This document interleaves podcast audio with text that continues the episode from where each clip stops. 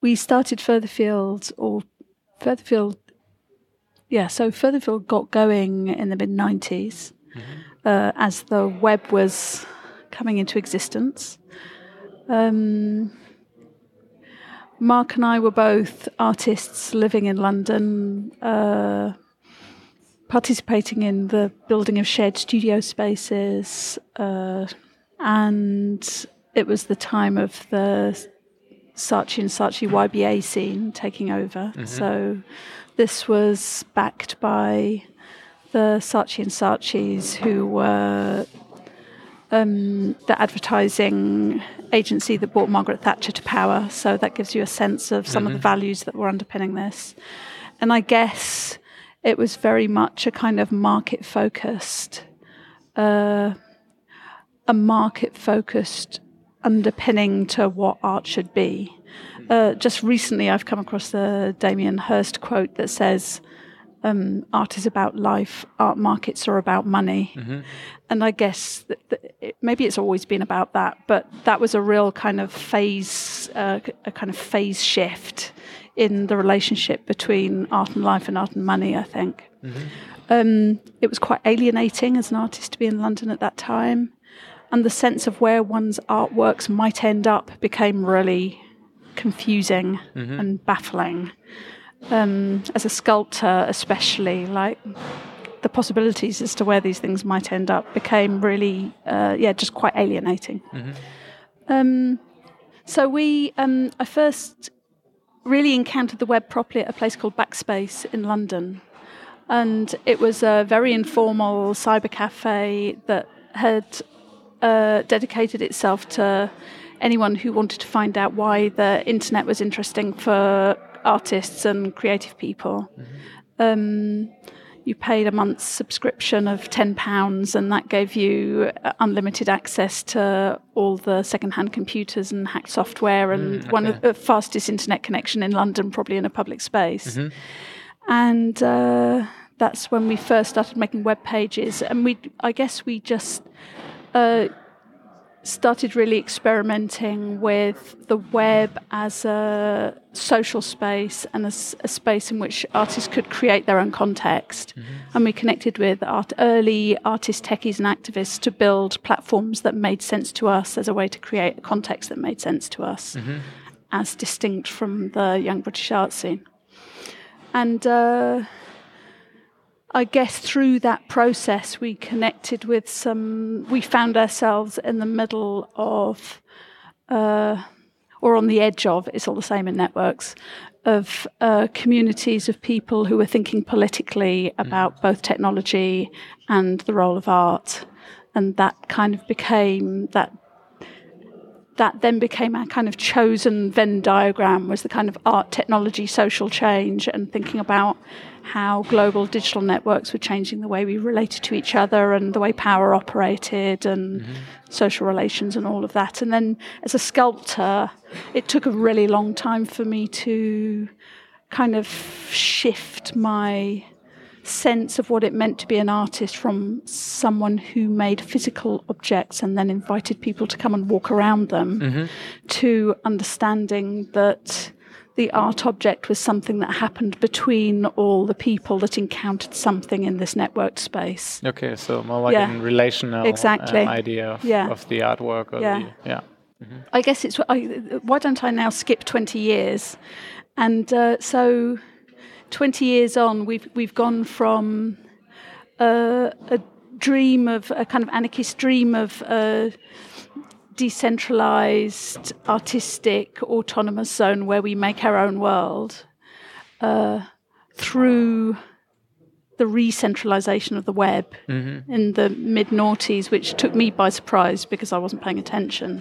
So the the kind of platform, the the mega platforms, Google, Facebook, all the Tumblrs, uh, Tumblr, Instagram, becoming the kind of they become curation spaces, but they are the curation basically in a way.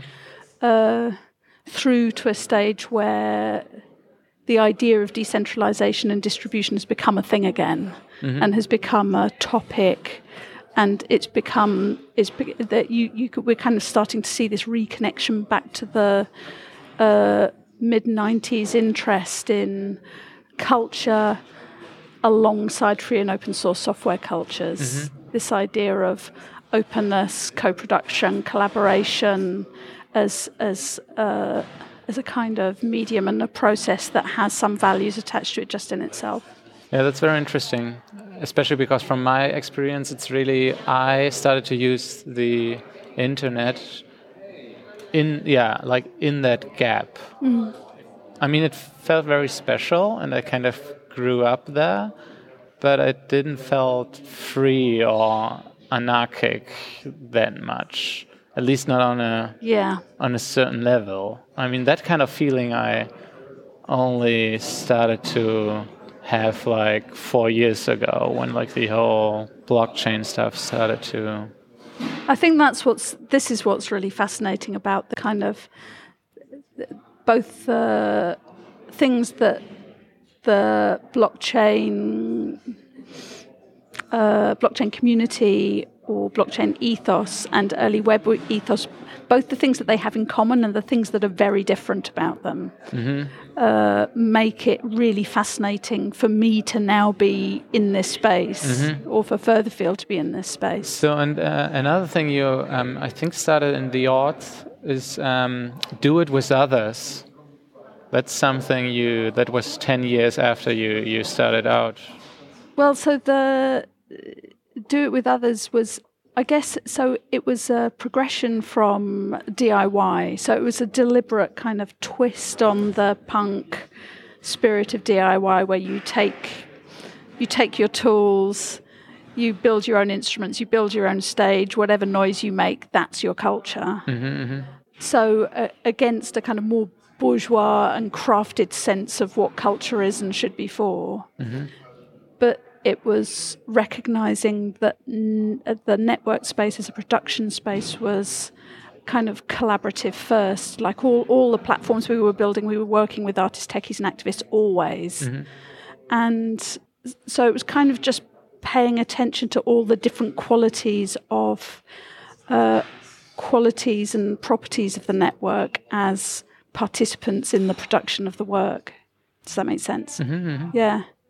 And and also just a kind of shared mutual irritation with the um, with the idea of the single artistic genius that is just propagated ad nauseum by mm-hmm. art markets in order to maintain the kind of commodity status of art of of artworks. Mm-hmm.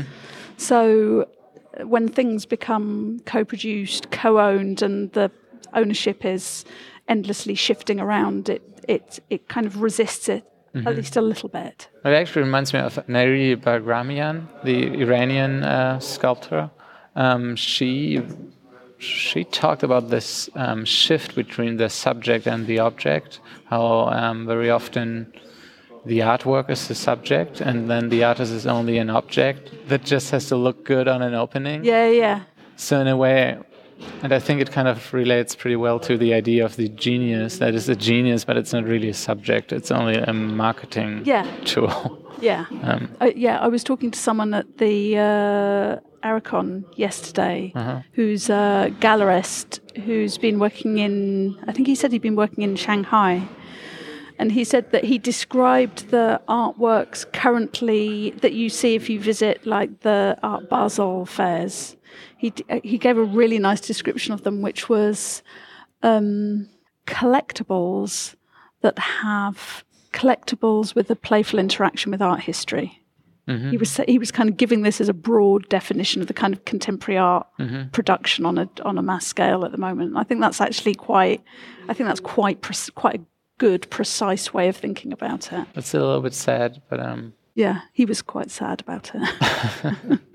hmm. um, so, um, and this do it with others idea, mm-hmm. you connected that to what you are doing now. It's, I, I guess it's also just, I mean, if you're lucky, you come up with a way of describing what you do, which is the thing that you can't help doing. Mm-hmm, mm-hmm. And that is, I think, Dai, DIWO is the instinctive way mm-hmm. that both Mark and I work. So we, uh, we instinctively seek out the relations that will allow us to produce the thing that feels like it wants to be made. Mm-hmm. And so DIWO is a description of that as a way of working. And Okay. it and it and it extends But now you and then you use the pun of like Dao. Whoa. yes. Yeah. I mean I think it's worth saying that uh DIWO also it also speaks to the blurring of the relationship between artist, audience, participant, collector. So it's it's kind of it's it's making those relationships re-dynamic. Mm-hmm. Yeah, and now there's DAOWO that we're playing around with. So this is the decentralized autonomous organization with others, Mm-hmm. which is a bit of a kind of tautology. We know, but it's still fun. Yeah. How how is that um, working? Yeah, it's been fun and very intense because what we've been doing is so the with others bit is really uh, colliding the kind of blockchain space with people from very much outside that space. So with uh, social scientists and uh, artists, designers, critical theorists, uh, computer scientists who are looking at civic questions, ethics, politics, and bringing, putting entrepreneurs, business people, and VCs all together in the same room and giving them a way to think about stuff. And and we it, so we did it. I think we did it first with the film that we made. So I made a film with a film director called Pete Gomes, who's been mm-hmm. who's really a network media artist, but he describes himself as a filmmaker.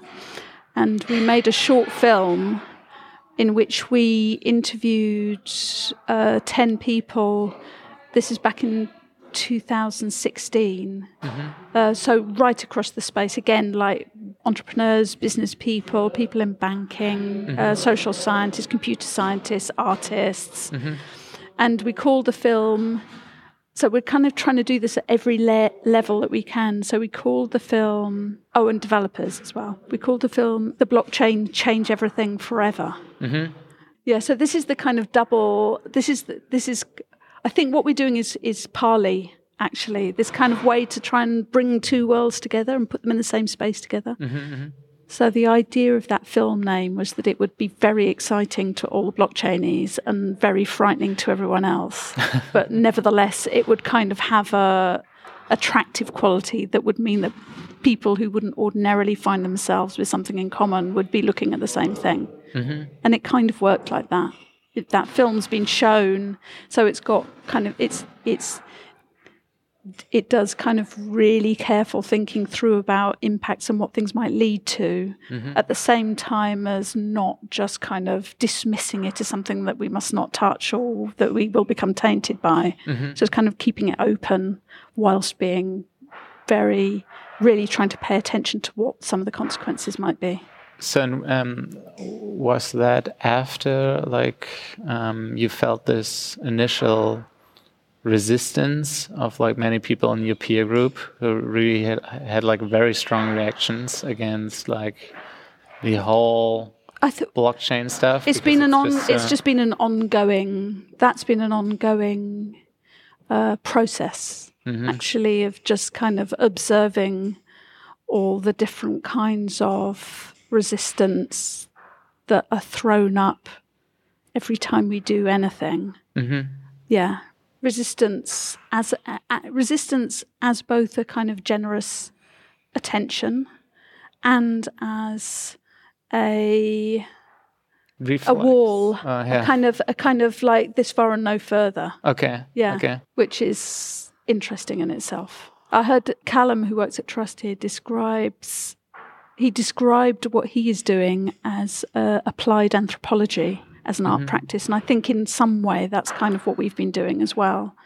So we put ourselves into a space that doesn't really feel uh, like home, and then really pay attention to what it is possible to do in those spaces. Mhm. Does that make sense? It makes sense. Yeah. It's interesting. I actually just had, had an interaction with uh, um, a social scientist doing qualitative work, um, interviewing me um, about blockchain. But um, I always wonder about like again, that relates back to the subject position one has, because there's no neutral anthropology. Yeah, yeah, of course. Um, yeah, um, I don't I don't worry about whether what I'm doing is true or fair or any of those things. But Uh-huh. it's it's a way to tolerate certain things that I would otherwise find really, really difficult to cope with. mhm, Is to find ways to be curious about things. mhm. Yeah. So, but then um, there's very often this backlash um, from yeah from the left and the art world where we both are coming from is very much on the left. But and there's something about blockchain because it's so connected to money and finance that just i think is like an a, a taboo. Yeah. so and i think that's why people very often have such a strong reaction Yeah. which is unfortunate. And I think you Yeah. you mentioned that on, on the panel I saw at Yeah. Pavilion. I think there's t- I think there's two things here. So I think um, well our decision to to move into this space was partly a sense that we couldn't that it was no longer good enough to distance ourselves from money. So I'd always kind of just found money really boring to think about. It was always mm-hmm. like the thing, it was always like the obstacle that I needed to climb over to get to the thing I was really interested mm-hmm. in. Mm-hmm. Um, but it starts to really just kind of fill one's uh, fill one's attention because you can't get round it. And especially in the art world, there's this kind of idea that the ultimate work of artistic integrity is one that is somehow autonomous from kind of money systems or incentives. And uh, some very kind of practical things have like the so at Furtherfield we receive a small amount of regular public funding.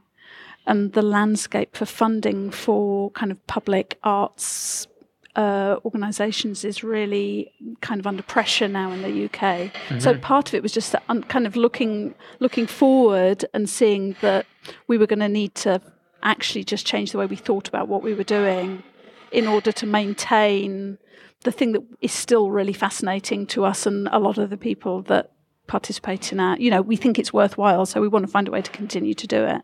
And money is still a part of that. So part of it was just practical. And then the other part of it was suddenly a, a kind of growing understanding that uh, money is really interesting as a social it's a social medium. It's the most kind of global social medium well in the worlds that we inhabit anyway. And that to allow it to stay cloaked and to not to understand it more as a medium or at least not to see whether it's an interesting medium to understand uh, just felt like a stupid thing. It just seemed, seemed like a stupid thing to ignore that. Yeah, yeah. and especially given that kind of especially in the last 15 years or so with all the developments in kind of uh, digital kind of financial widgets a huge proportion of the global economy is now kind of financial financial services that barely kind of they seem not to touch the earth, but they have massive impact on the earth. And if we're an organization that's interested in the technical, in the impact of technologies on what happens in society, then we have to pay attention to that as well, because they are those are those are digital technologies that are Yeah. causing all this stuff to happen. Uh, I also think that even even from like a yeah, Marxist perspective, it, it could be it, it is an act of seizing the means of production. So there's like new money created here. Yeah. So um, artists and the left should be involved in creating the, these new monies.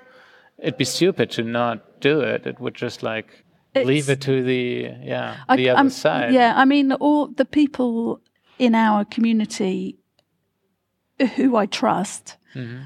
don't believe that it is new money. They actually just don't believe that it is new money because they think that it's not going to that that it's just not going to really that it will die, basically. Ah. So I think that's part of it.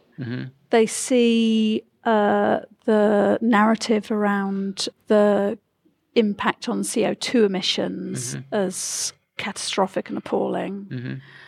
Uh, they see the cultures, the kind of visual cultures of the Bitcoin, especially. I think, yeah, we were talking about this that, that the Ethereum uh, branding has thrown up something very different, but especially early bl- blockchain blockchain cultures were very kind of yeah coin orientated Mm-hmm. and and often really kind of white men in suits waving their arms around on huge stages very well lit and being mediated through the kind of corporate a kind of corporate machine and this is just extremely alienating All libertarians with Yes. weapons. In Yes, exactly. Some, place in the US. exactly yeah So that'd be something to revisit then, maybe. Uh, yeah, we can only invite people to look at it again. Yeah, I mean the space is uh, the space of uh, programmable blockchains has is is much more. Um,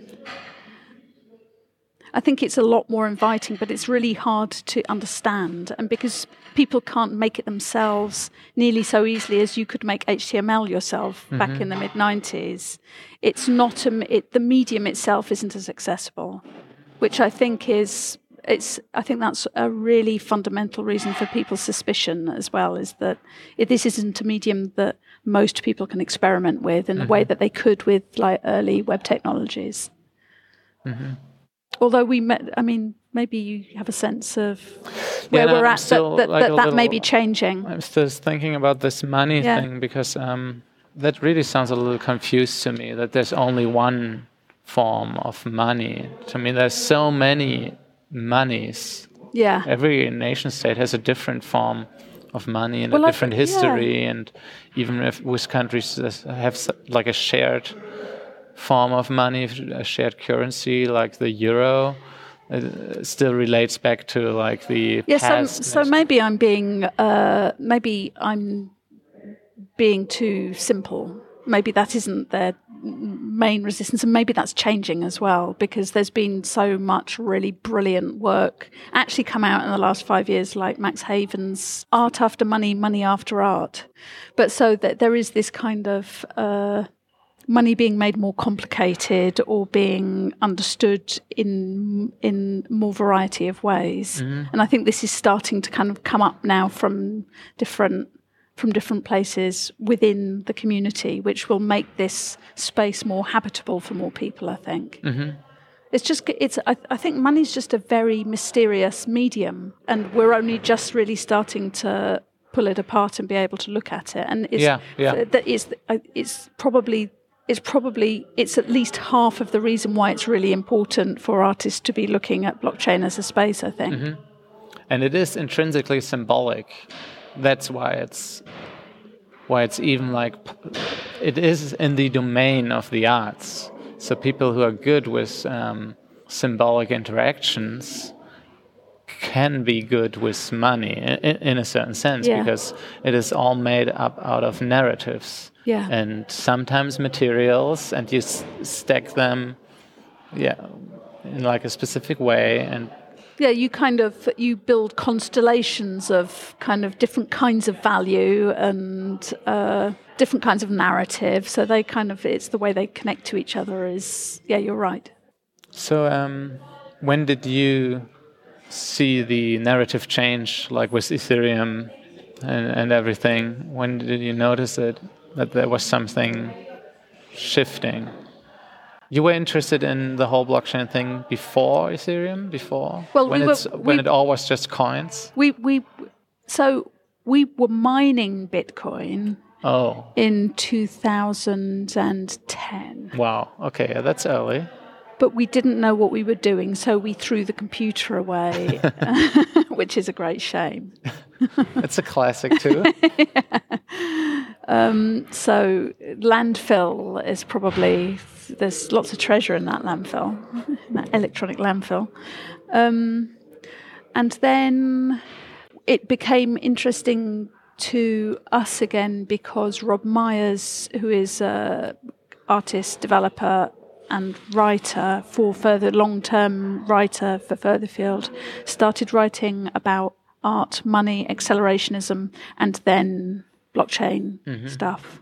And he wrote a short story that was a kind of future fiction set in uh, set in a world uh, set in a world of Dogecoin, basically, which was Which is the meme cryptocurrency. Yes. Yeah, so it's it's the best. Let's just get it out there. Objectively, the best cryptocurrency Mm-hmm. because it's just got it's it's a joke a second, basically, uh, the Doge cryptocurrency. But the so it was um, characterized by jokes, silliness, playful and playfulness and generosity, in contrast to the very kind of fierce. Uh, fierce and very serious Bitcoin kind of mm-hmm. like if you went on Reddit, they kind of have very different kind of flavors of community, mm-hmm. and uh, so the rate of coin production. So Dogecoin produces a cajillion. People are tipping huge numbers of Dogecoin. Mm-hmm. So, so it's this kind of deflationary, very fun, and so Inflation, inflationary fund. Yes, sorry. Yes, inflationary. So Rob wrote a Rob wrote a sci-fi about a young Shibe who is mm-hmm. living in Doge. That's a dog. Yeah. This is so so Doge is the meme. The Doge meme is the Shiba, Shiba Inu dog, and so so Shibes are people in in this world, and it's a kind of it's a it's a it's a short story about a teenage Shibe who who completely buys the kind of utopian idea of uh, the Dogecoin kind of world and mentality, and then suddenly realise there's something very dark going on, and there's his uh, their their their sibling is uh, involved in some s- Sybil attack on the coin, but he doesn't really understand what's going on, and it's all. But but so what got me into this was just that it was very funny, but I didn't know why. And uh, although reading about Bitcoin and Ethereum was really boring to me, working out what these jokes meant. Uh, was not boring to me, and by the time Ah, I'd worked out what the jokes were, Yeah. I knew enough to know that there was something really interesting going on, Mm-hmm. and that's what that's what art can do for blockchain. yeah, it can make it not boring for long enough for you to understand what's important about Mm-hmm. it. Yeah, and it relates back to how much it is about like, um, yeah, like a symbolic realm and about the narrative.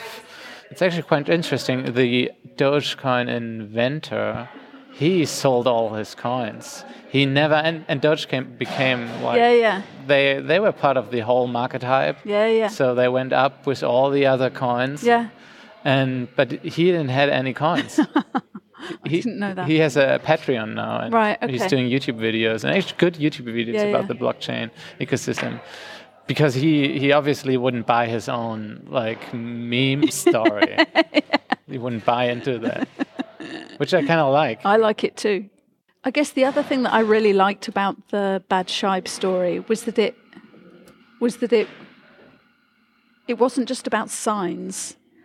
It it was it was about jokes, about it the, the world was portrayed as a very physical world, as a world in which all the infrastructure for the Dogecoin had had an effect on temperature and had an effect on the way its inhabitants thought thought about distance in relation to place, and so there were all these kind of. It's a very kind of. Uh, the the world has integrity in that in, in that it's a kind of physical manifestation of a very abstract way of thinking about things in, in a way that makes it really fun to think about.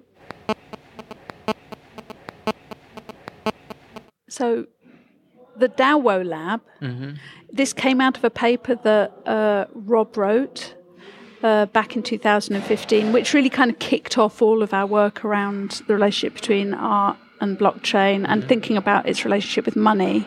So, this kind of triangle. And um, the paper was saying this is a DAO this is what DIWO does. So, so the original DIWO was a email art show. So it took the mail art uh, format of an open exhibition in which a call was put out, and anyone who sent something in would be included as a kind of uh, experimental move against the gatekeepers of the art world.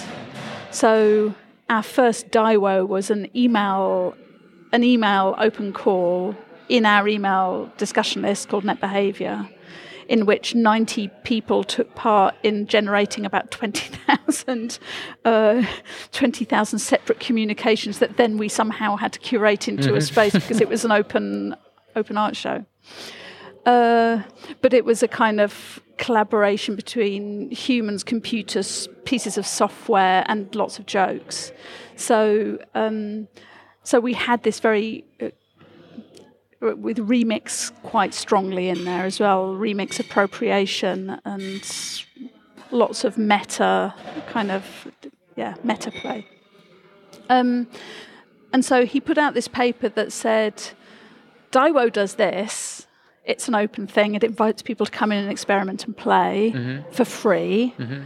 DAOs do this. They have all these interesting kind of poli- they have an interesting political range. So they're from libertarian right wing to accelerationist, anarchist left wing. And DAO stands for Decentralized Autonomous Organization, which Yes. is part of what you described before, these smart contract blockchains. So a blockchain that is not just a coin, not just money, it's programmable money. Yes, So we can do something that's a little bit similar to contract law to build organizations. Yeah, so it's a it's contract law. It's I think it's quite useful to think of it as a constitution as well. So you can make you can you can use a kind of cluster of smart contracts to build agreements between people about how they will behave and start to behave like organizations, which of course is what you're exploring. Um, so it was this idea that we might start to do play play with law like a kind of manifesto building. Mm-hmm, mm-hmm. So the the early DIWO thing had resulted in a ton of silly manifestos and some really interesting manifestos. And so I think it makes this connection between the kind of tradition of artist manifestos as kind of world forming processes mm-hmm. and what the language and the cultures of surrounding the early DAOs were doing as well. It's like we can make our own world basically.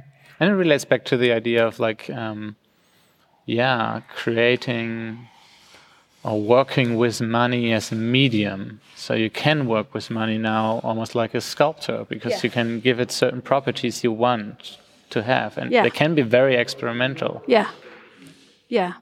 What what's what I've personally found frustrating, and I think this year may be the year when this changes, is that it's been less easy to actually just experiment with. So everyone's imaginations are far outstripping Yeah. where the infrastructure's at at the moment. Mm-hmm. So there's constantly this kind of, spe- kind of feverish speculation mm-hmm. about how things will be, mm-hmm.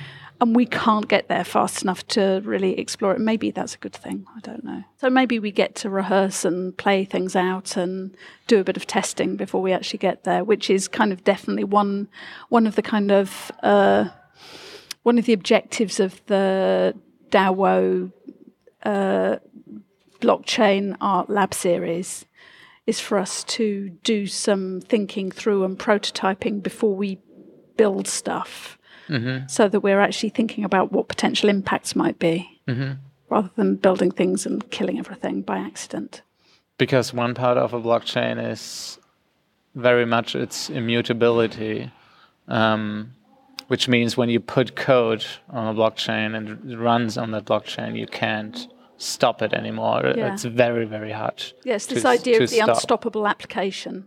Yeah. Which is also what you played on with like the, the, the title of your The blockchain change everything forever. yeah, Yeah, it's horrifying. and you can't. Who wants that? Oh, Yeah. actually, quite a lot of blockchain people. Yeah. That's a really great idea. yeah. Yeah. So and how um, how do you feel about the aesthetics? The aesthetics are just really unbearable. They're really hard to cope with, and they make it hard. They they certainly they're hard to justify to people whose respect I yearn for. Yeah, and and some of the and a lot of the rhetoric. It's just that a lot of the rhetoric is really unreflective or unreflexive, let's say, mm-hmm. and ahistorical and seems very unrooted and mm-hmm. and very white Western. Mm-hmm. Uh, Which means it's very naive and it's yeah, it's like cliches. Yeah, Every, every- And that's exclusive then. It doesn't really it I, includes people on the margin because it's it certainly doesn't include things on the margin. I mean, the web already doesn't include people on the margin, mm-hmm. and blockchain is that times a hundred, and that's that's one of the reasons.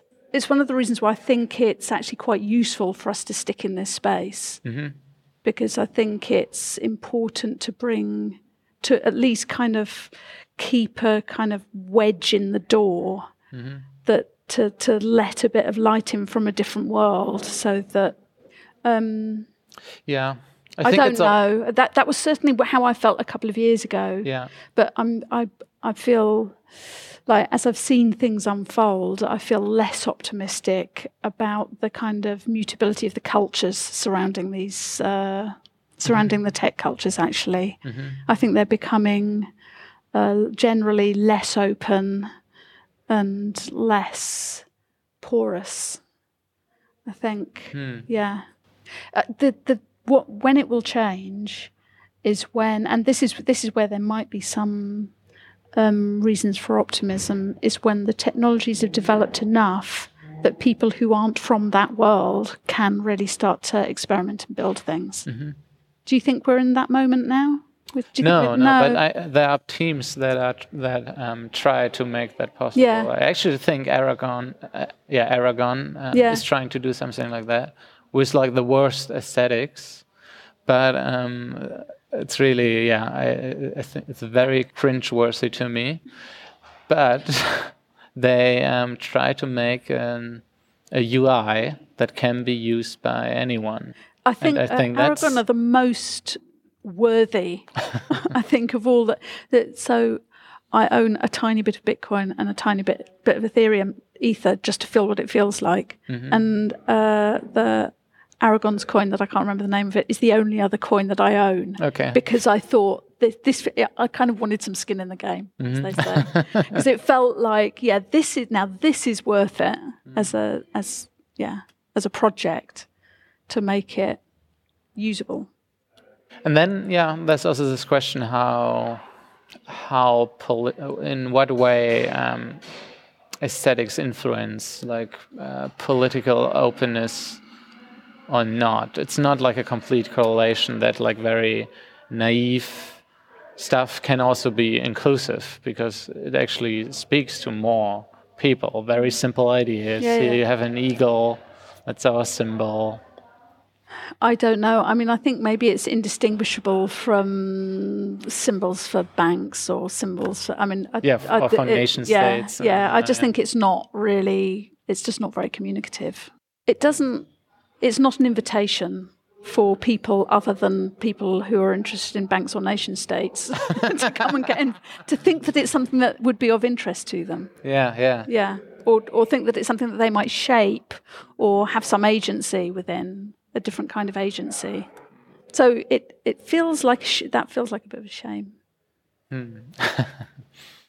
so at the closing of the Aragon Aracon yesterday, um, the the one of the founders was on stage and and he said something that I th- thought was really true, and maybe uh, shines a bit of a light on the one of the kind of shared uh, drives or motivations of the work that's going on in here that might not be visible from the outside, and that's. Uh, um, he said, because we need, because the younger generation needs some hope. Mm-hmm. And it's this idea, and it's not an idea, it is the reality that the social contract is really broken even in mm-hmm. the West, the social contract is broken for the younger generations in terms of what life could be. Yeah.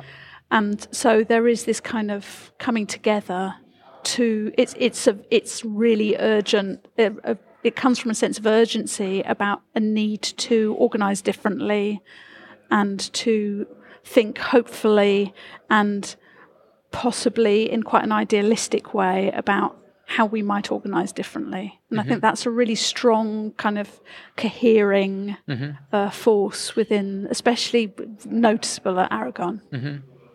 Yeah, and it might be good to mention that, um, like, related to communities like the Aragon community, there are people thinking about um, universal basic income, and they're thinking about how can could like um, blockchain applications help with implementing that? Do we maybe need a, a DAO that would be in uh, control of that and stuff like that? Really, there's a lot of um, yeah, socially progressive ideas that find like a sub niche in the blockchain Absolutely. niche to experiment with it. Yeah, and also on the run up to Aragon, a couple of days before, there was the DGov, the meeting of the DGov Council. So this is the Decentralized Governance Council, which is bringing people together to think through what decentralized governance looks like in mm-hmm. blockchain and Web three spaces. And there's some there's some uh, really so there's the there's this is really connected with universal basic income. These kind of progressive, grand scale ideas for how people might be, uh, their lives might become more livable or freed from some of the more oppressive uh, effects of precarity, but also out to kind of as far out as uh, bestowing personhood on mountains and rivers and natural mm. uh, and creating them as DAOs and then having them participate, uh, having them seeing them as part of part of the social ecosystem, mm-hmm. and it's kind of there's quite which is something what terra0 is uh, yeah pl- playing around with. Yeah, so terra0 is playing around with it. Their work's really in, uh, what I really like about terra0 is they do really meticulous, kind of careful work to lay it out and help you understand kind of what how it how the ideas connect with what happens in the technology. Mm-hmm. But the stuff that was under discussion at the DGov is really connecting to. There's a lot of stuff coming out of New Zealand from uh, laws that are being made. So, coming out of Maori culture, mm-hmm. which uh, recognizes the personhood of mountains and rivers. Ah, and, ah, okay. Yeah, so that that's kind of one of the influences, and because like Enspiral and Loomio, have come out of New Zealand, we're starting to see some of those ideas about uh, the relationship between human society and na- nature being being explored in the blockchain kind of world as well, which I think is fascinating. So in that sense, it's also almost like this, uh, like an extension of like animal rights. Yeah. You have like rights that are even. Yeah, and we uh, uh, so it's also, I mean, when I first saw the terra0 project, which uh, basically is a forest that is created as a DAO to eventually own itself mm-hmm. and then hire humans and machines to uh, service its need and then expand. Mm-hmm. And this is really creepy to me this idea that basically you're saying that the forest has to exist in relation, has to exist as a capital asset in order for it to have its own, in order for it to exist, in order for the, fo- the forest to have sovereignty, it mm-hmm. needs to exist as a capital asset in the form of a DAO. It's I mean, there are also two other things about it that are creepy to me because there's this weird I mean, the smart contract, even if you like attach some AI to it, is not identical to the forest. No. The identity of a forest is also very much a human projection that yes. is very much connected to romanticism. Yeah. That a forest is yeah. an entity and has like a soul and goals mm. and things the forest wants to do in the world. And the forest wants to be clean, it wants to clean up. Yes and and and then on a practical level it's creepy because you just need to flip you need to flip it, and basically what you've done is created the most efficient machine for um, capitalizing forests. Mm-hmm. So you take exactly And the machine same. probably has to be a romantic. Yeah. It, ha- it needs an idea of a forest. yeah. yeah. What like the exactly. a good forest is. Yes.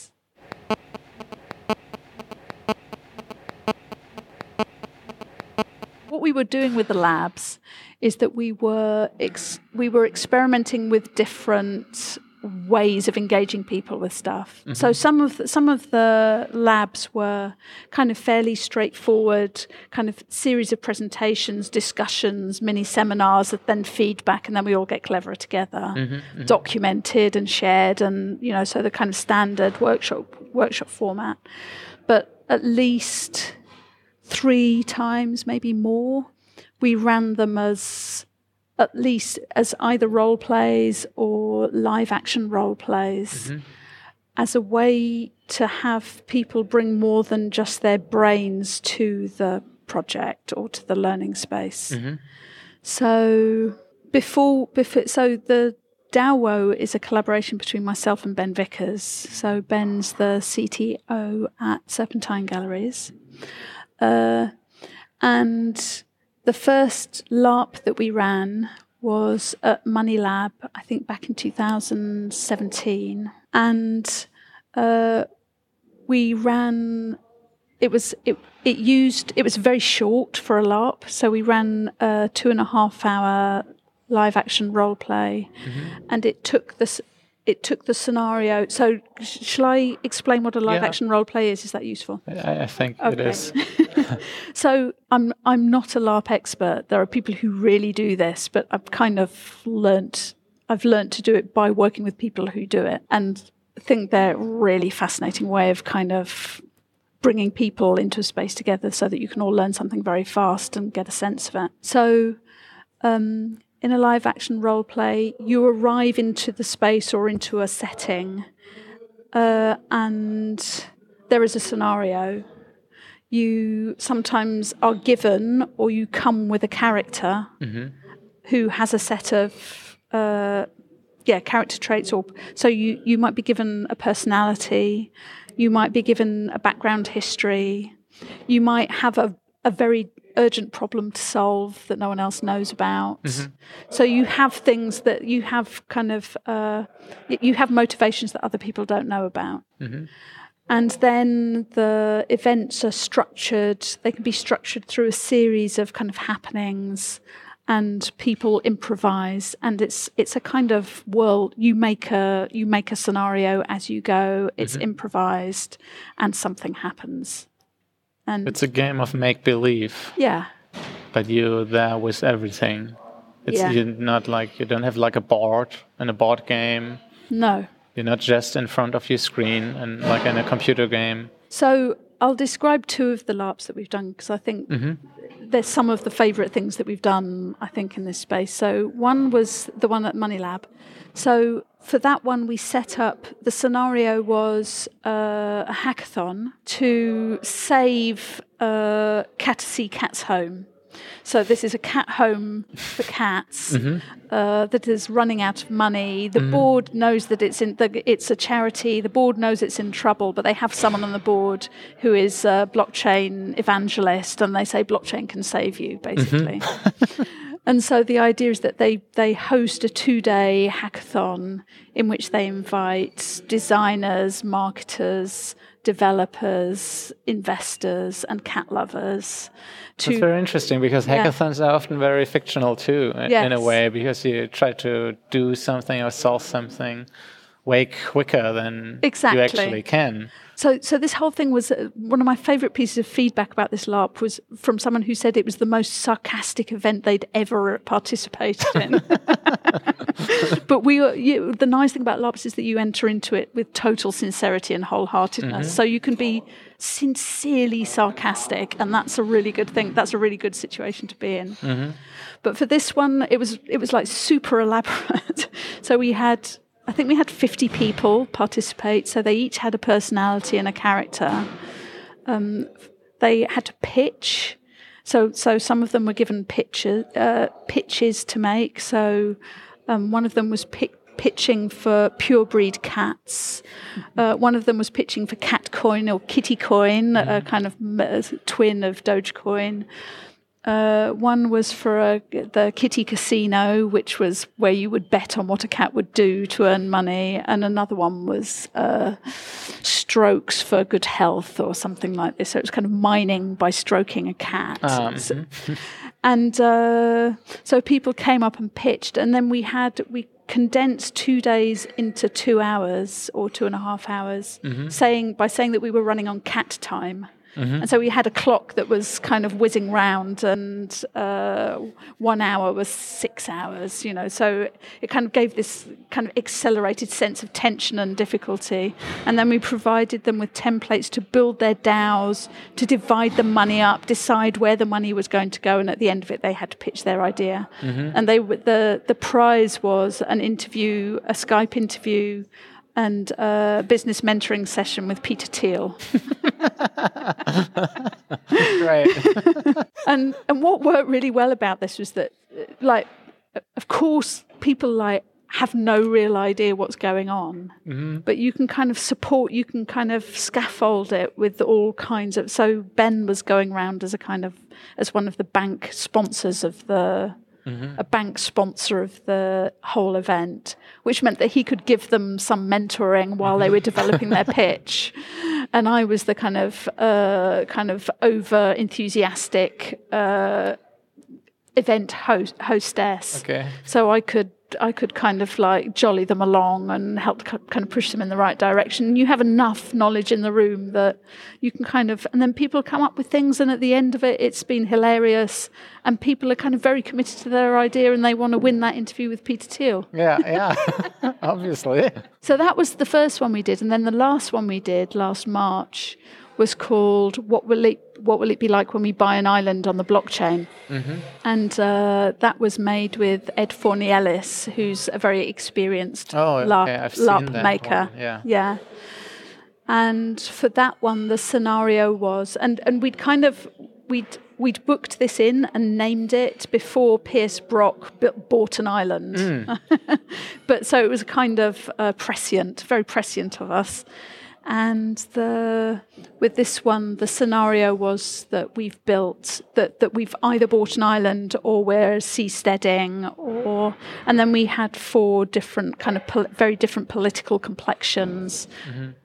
I think that relates to this what is dangerous about um, aesthetics that are too um, naive and cliche. Because when you think in cliches like that, then you actually start like buying islands or do seasteading and uh, think that that is a good idea to change the world and a good idea to live like that and to restructure society like that. Yes. So, in, in that sense, I think it's like a really, yeah, good way of critiquing ideas like that by exploring them in in fiction, and then I would imagine it becomes very apparent how bad the idea is. Well, so because I believe in intense manipulation as far as one can take it, um, we so we as part of the what will it be like when we buy an island on the blockchain? We had a roving TV crew who then interviewed people Mm-hmm. from the island. So that so the scenario was that they arrived they arrived and set up the island. So we we start a year in, and it's the board meeting for the island, and each person has responsibility. Mm-hmm. And it's a kind of like, so what are you doing about agriculture, and how are you dealing with your borders, and mm-hmm. all of this kind of stuff. And then we have. At 50 years, we had the Truth and Reconciliation Committees on the islands. Mm-hmm. And it, this is all about all the terrible things that have happened. Mm-hmm. And so so people are making fictions about the terrible things that other people did on their islands of course. And then we end with the with with the blockchain world summit mm-hmm. um, where everyone's saying about everything that's brilliant. Mm. But in the meantime we have these tv crews that are going and interviewing people and so what we end up with is these kind of tv interviews of very dubious status you don't really know what you're looking at and people are talking about things with great enthusiasm that are really disturbing. So this then becomes a really interesting output of these kinds of workshop is that you put things out it, actually quite similar to the film mm-hmm. that are not that are just completely lacking in any kind of, they they destabilize anyone's sense of certainty which feels like a mm-hmm. very important thing to do at the moment mm-hmm. and yeah, yeah, and i mean this uh, maybe we should like explain that too that what brock pierce um, did he's like um, he was an actor as a child right he was. Um, and he looks like, and he, he got married at Burning Man. Yes. And he always wears like a cowboy hat. Yes. And he got like rich in a couple of tech st- investments, startups, yeah. and even richer with like the whole cryptocurrency yeah. craze. And then he decided to, um, yeah, make a colony, like a crypto colony, a libertarian crypto yes. colony. Yeah. So Brock Pierce arrives on Puerto Rico to set up a colony. Mm-hmm. And but the arrival is it's it has a kind of messianic kind of quality to it. Like mm-hmm. we're, we're here to save the people of Puerto Rico after a dis- very destructive hurricane. And then the relationship between that and local government starts to get really, uh, so what the tax breaks were, because they're also escaping kind of, they're trying not to pay tax on their crypto billion, mm-hmm. crypto billions. And then this starts to impact on the tax laws of Puerto, Puerto Rico as well. And so there's this whole, so when we did, what will it be like when we buy an island? We were then looking at what the relationship is of these kinds of cults, let's just call them mm-hmm. cults, mm-hmm. moving to these places and what the relationship is between them and the indigenous, you know, the people who are already living there, especially from in a culture which is really characterized by people not paying attention to what is happening in the world around them or, or who imagine themselves to be apolitical because they don't want to pay tax. Mm-hmm. Yeah. At the at this particular LARP, we had one very talented LARPer who was making very convincing stories about their blue frontier seasteading, and mm-hmm. they turned out to be the marketing director of the Seasteading Institute. Ah yeah, seasteading is just another crackpot idea. um, it's it has a very similar. I mean, it, yeah, basically, it's it's the when the world thing, but you do when the world the when the world ends because of climate change, we'll be all right. It's it's this kind of you know it's uh it's fort fortress fortress life mentality. Yeah, new world order. We set up our borders. We choose who we live with. We live in luxury. Do, would you also agree that it's um, culturally pretty American? If you like think about like the Unabomber or Thoreau, like this idea of um, yeah distrust and like being alone and like being very independent. Um, but then again, close to it's nature. Kind of survivalist. Kind of survivalist, yeah. Yeah, the yeah, it's a kind of essentialist survivalist. Yeah. Yeah, and an, an intense suspicion of anything that looks like collective collective endeavor or mm-hmm. communism, mm-hmm. basically. Mm-hmm. Yeah. Yeah.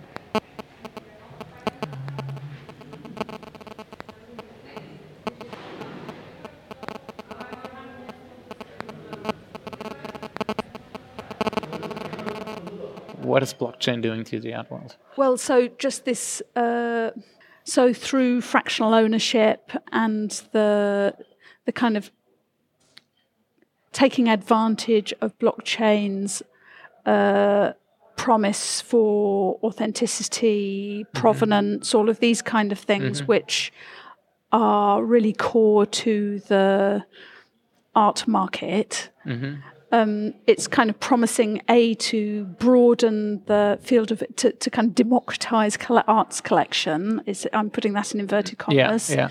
and um, and also through fractional ownership to really kind of see the realization, the full absolute realization of art as a financial asset, mm-hmm. so that we can start to see the liqu- the liquidity in the art market increase because you can start to sell little bits of it mm-hmm. and have it whiz around the world.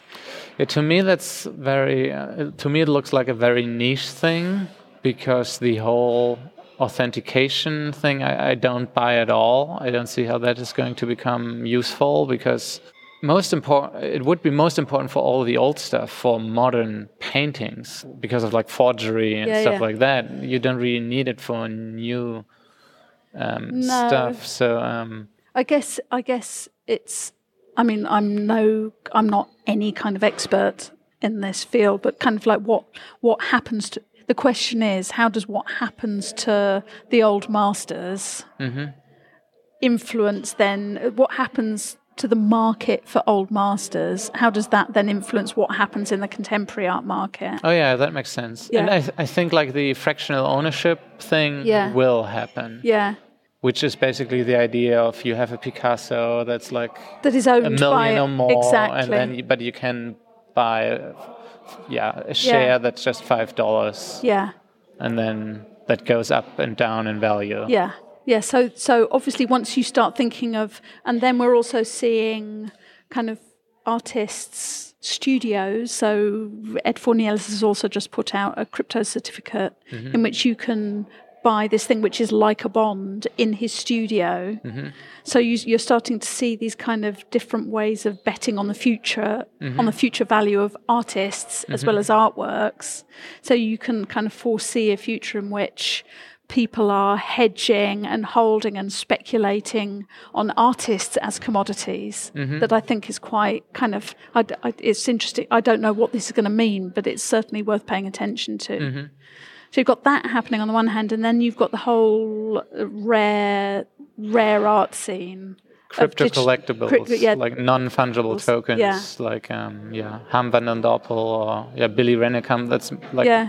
always my two examples because I like what they do. These are uh, these are really great examples because they fit for me. They fit the kind of conceptual. They they fit within a kind of interesting history of conceptual art and money play. Mm-hmm but then there's also just the kind of in the states especially there's this just a proliferation of artists making marketplaces for digital artworks mm-hmm. yeah. and and trying to kind of create dynamics and enthusiasm just around new markets for digital digital images made rare mm-hmm. by putting giving them a blockchain hash yeah. which I've been extremely snobbish about in the past but the energy in those communities, I think that we're going to see other things emerging just because mm-hmm. there is so much energy in those communities mm-hmm. and so much play. Actually. Because now any kind of digital object can be made rare. Exactly. So and it means yeah. can have you can have an edition, yeah. but it could also be a unique thing. Yeah.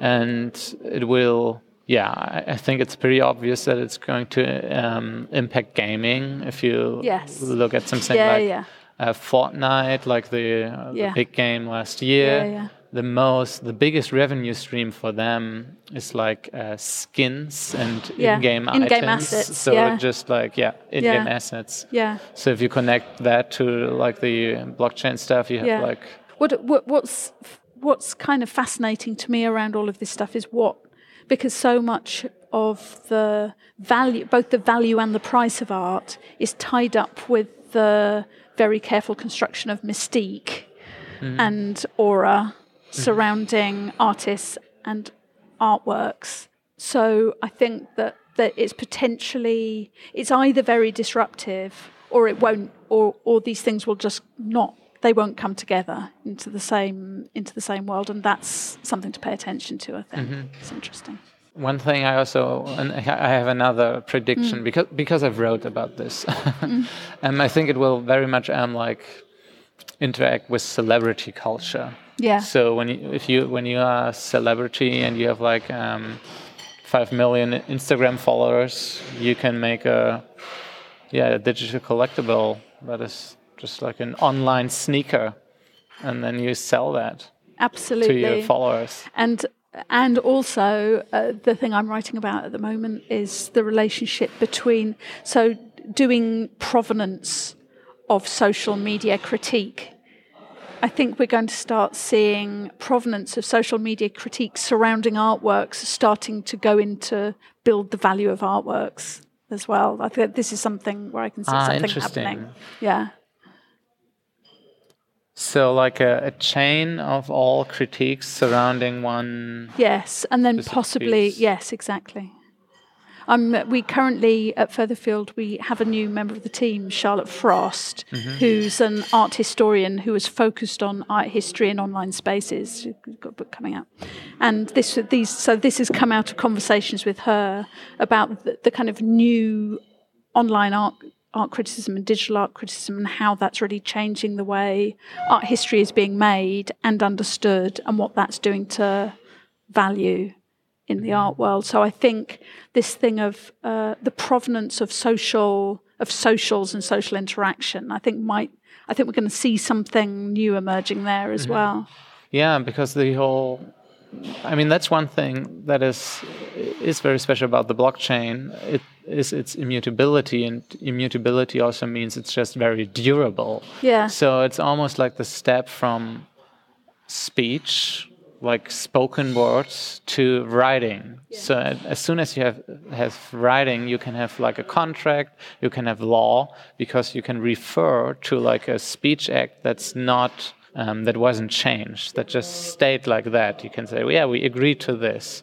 So now we can do that online because um, we that's a new property for Yeah. for the web. Yeah. And what we get with blockchain is not just the record of what was said, but how it was circulated, what its what its kind of impressions were, or what its behavior was, how it related to the other network of uh, thinkers or speechifiers. And then, if we imagine in 50 years' time, the provenance of artworks can start to be the provenance and therefore the value of artworks starts to be connected with all the speech that was made around an artwork. Mm-hmm. You know, the, the artwork emerges, the value of the artwork emerges with the conversation around it. Which is, in a way, how value always was created around art, but now it's visible Of course. because that's kind of how yeah, Yeah. symbolic capital gets created. Exactly. So this now we have a kind of provable digital way to record it and give metrics around it and all that kind of stuff, for mm-hmm. better or for worse. for better or for worse.